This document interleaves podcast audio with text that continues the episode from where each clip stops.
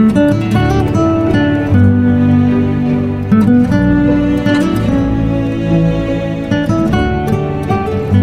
everybody.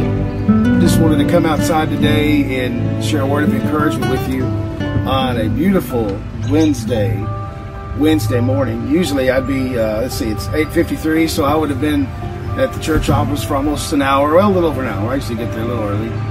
And uh, be getting ready for Wednesday night, probably hitting the store or go to Sam's or Walmart, uh, usually around 9.30 and get supplies for the Wednesday night uh, dinner for the youth.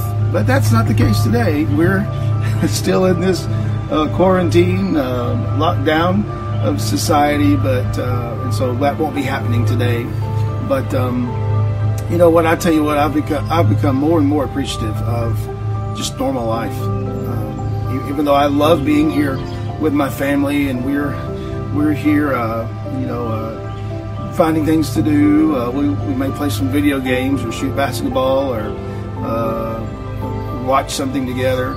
Uh, but we've been together a whole lot, and I love it. Uh, these are moments that you're going to cherish in life. So, however you're quarantined, I just want to encourage you to to just enjoy that as best you can, and um, just count these uh, trials that you're going through just a joy uh, and a blessing because I know there's something that we may not see it now, but we'll learn uh, down the road as to what this was all about and what God did through it.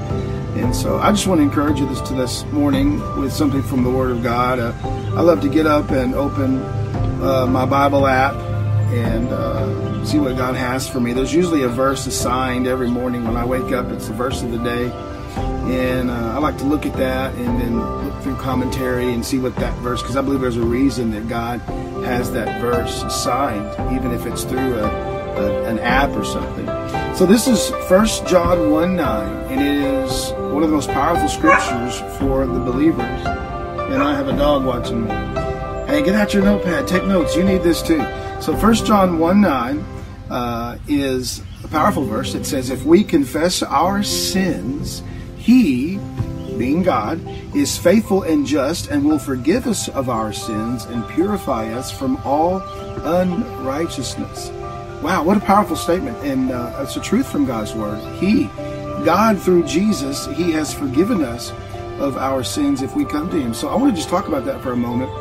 The moment we surrender to Christ as Lord and Savior, we experience forgiveness of our sinful nature um, the destiny is forever changed. Heaven is now going to be our home instead of the destiny that we all deserve, which is to be separated from God in a real place called hell.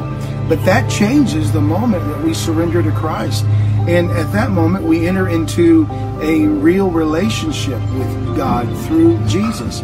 Jesus' Spirit now resides in us, giving us a brand new nature even though we're still going to have moments where we sin, and that's all part of the growing process, there's a new nature that's being birthed inside of us. And it's based on relationship, not religion. And ooh, am I forever thankful for that. We start a new practice of following God's word as a result of that initial surrender. We learn to love one another. We learn to forgive one another. We learn to love ourselves. We learn to forgive ourselves. And the closer we get uh, by spending time with God in prayer and in Bible study, and one thing very important, which is fellowship with other believers, we will see ourselves changing, becoming more like Christ. And this is a process. And this is why it's so important to never buy into the devil's lie that we have to compare ourselves to other believers. We're growing uh, at a pace that uh, it, it's, first of all, it's an invitation to grow. And we grow as we come to the realization uh, every day of just how much more we need the Lord. And we've got all of Him, but it's like the activation process, it's the transformation uh, that Paul talks about in Corinthians. And we will want to serve the Lord and we will see ourselves as God sees us, no longer focused in what we consider to be our flaws, but rather we begin to realize once again God does have purpose for us and He wants to do things with us. And I love that. I loved it when mom or dad would say, Hey, you want to go to the store with me? And it was just me or mom or just me and dad. And I, I do the same thing with my kids. Hey, I'm going to the store. Who wants to go? and usually one of them will say, "I want to go," and that's just that's just awesome quality time that we have together. Uh, and that's also what the Lord invites us to. Because with everything that He made about us, our likes, uh, things we like, we don't like, our personality, all of that and more can be used as tools. You know, your very love for sports or uh, whatever you like to do, work with your hands, if you like mechanics. I like music, I like playing music. God can use all of that as a tool for His kingdom. And that's all part of this transformation that's taken place and started that day you surrendered your life to Christ. For me, it was May 8th, 1995, when I surrendered to Jesus. And uh, from that moment on, something began. Change started to happen. But do we still sin? Yes, we do. And that's why this 1 John 1 9 passage is so important. We are no longer judged by our sin. We are now covered by the blood of Jesus. And we have come into agreement that we have sinned. We confess to God, agree with Him, ask Him to forgive us, and He does.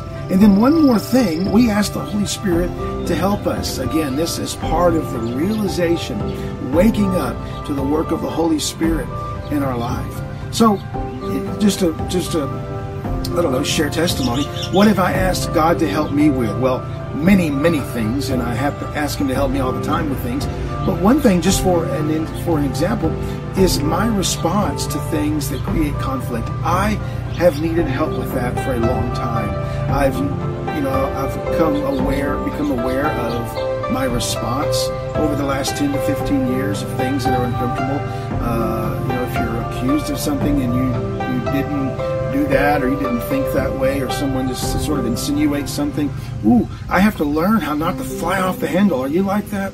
Are you are you good with with those kinds of things? Those are that's just one of many things that i have to ask the lord to hey help me with that. And i've seen improvement over the last eight or nine years of of, of, of god just giving me a better choice of words a better attitude when responding to something that's just not comfortable. And I knew a change was developing in me because I sometimes couldn't even sleep at night after saying something that I should not have said. And before I came to Christ, uh, I slept like a baby, or I thought I was. I didn't. It didn't really bother me. But now that this new nature is in me, I don't want to damage my testimony and um, cause people not to want to come to Christ because of something that I've said or done. And so that's the change. That's part of the Holy Spirit's work in our life. And all of that is part of that agreement that we see in this verse, 1 John 1 9, coming into agreement with God, uh, as laid out here in that passage. And it's it's not just for a mistake we might make every day or during the week and we seek forgiveness, but it's also coming into agreement with God that we need overall change in our thinking. Our approach to life management is now different.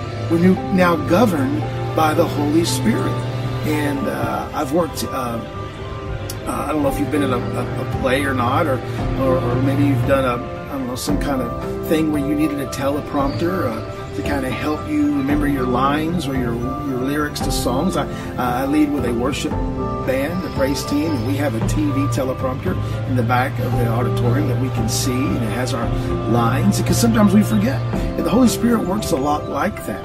He, he prompts us you know, uh, when something's being said that's uncomfortable, and He prompts us to, hey, don't respond in the way that your flesh wants to or like you used to. Respond in a new way. Let the Holy Spirit take over right here. And that's what part of this verse is all about. It's a daily practice to allow the Holy Spirit to have His way. And when we yield, you know, when you're driving and you see a yield sign and it's in your lane, that means you're going to let someone else go ahead of you.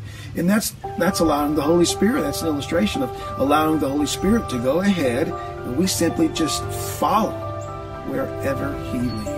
1 John 1 9, it's a great passage to study, and I pray that that blesses you today. Hope you have a great day during our quarantine. Hey, enjoy the moments that you have, even though they're different and schedules uh, not the usual. Uh, enjoy what God's given you. He's given us a lot of time down right now, uh, or time out, to uh, reconsider things, reevaluate what might be important and what we might have allowed to take over uh, in our life that we didn't maybe realize. God bless you. Have a great day.